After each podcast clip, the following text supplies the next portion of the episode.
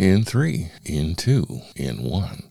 Hi, everybody. Thank you for sitting down with me today. I appreciate it. I'm Tim Anderson, the appraiser's advocate, and we call this one The Beauties of the Income Approach.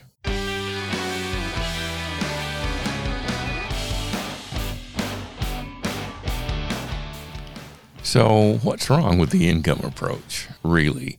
Appraisers almost never develop it. It's not even an afterthought in probably 95% of the residential real estate appraisals appraisers do every day. And on the 1004 form, it has only three spaces the projected market rent, the income multiplier, and the product of their multiplication. So, what's the beauty of the income approach? In reality, there's nothing wrong with it. It's just not that good at predicting a value. But as with the cost approach, its beauty is not so much in its ability to conclude market value. Rather, its beauty is in its analytical capacities, as well as its abilities to support market based adjustments. How is this so, you ask? Consider the bedroom. One way to determine how much value a bedroom adds to a house is to measure differences in rent more or fewer bedrooms can command. If the typical house in a neighborhood has three bedrooms, what is the contributory value for two bedroom houses in the same neighborhood? You say, but I can get that from just measuring the difference in sales prices between two bedroom and three bedroom houses. That's true. But what does a sale price difference between those two tell you about the highest and best use of the subject site as if vacant? Believe it or not, those are connected. Consider the pool.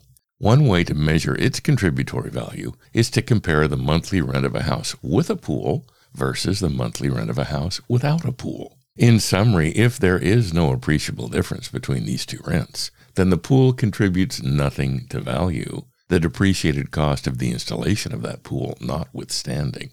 As far as that market is concerned, that pool is 100% depreciated since, as its lack of rental income evidences, the market is not willing to pay for it. And what does this say about the pool and the overall property's highest and best use?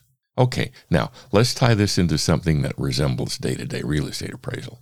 As we start down this path, remember that a site has value.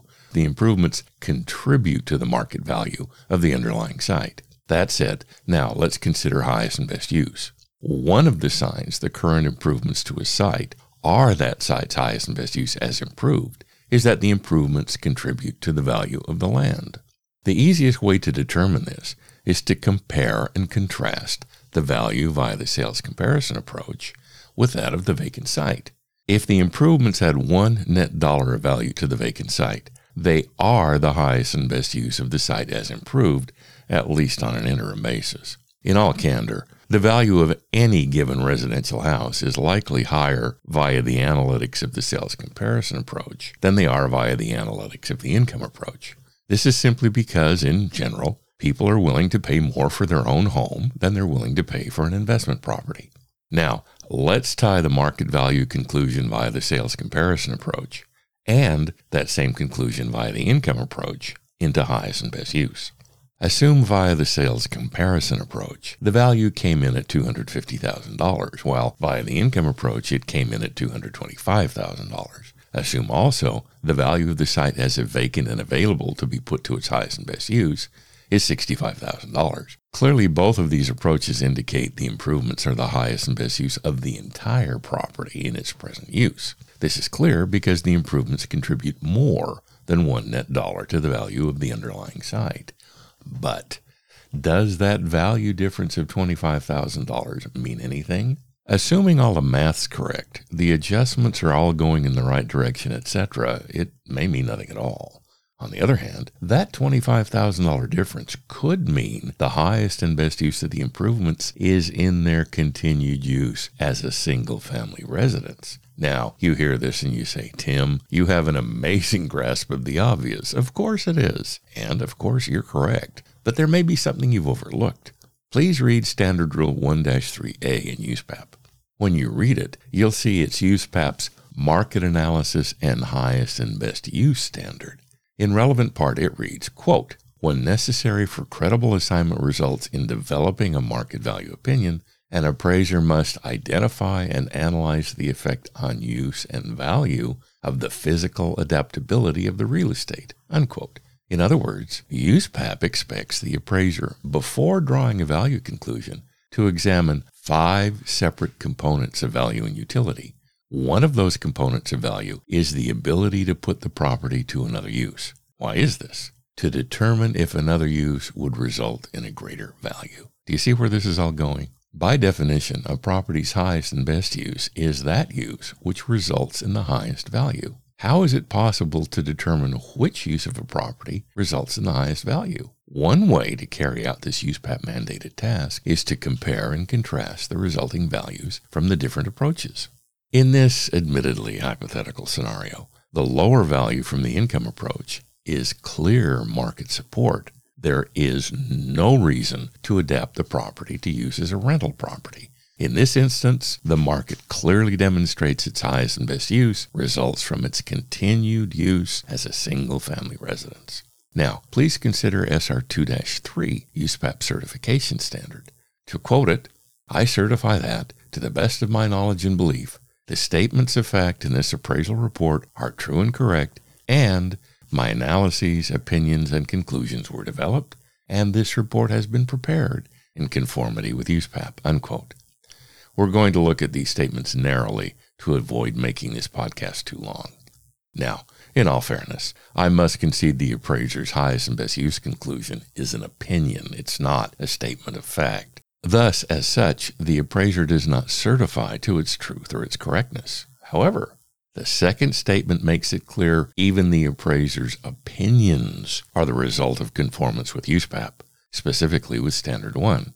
Again, Standard Rule 1 3A makes it clear that to form a credible value opinion, the appraiser will have, quote, identified and analyzed the effect on use and value of the physical adaptability of the real estate, unquote.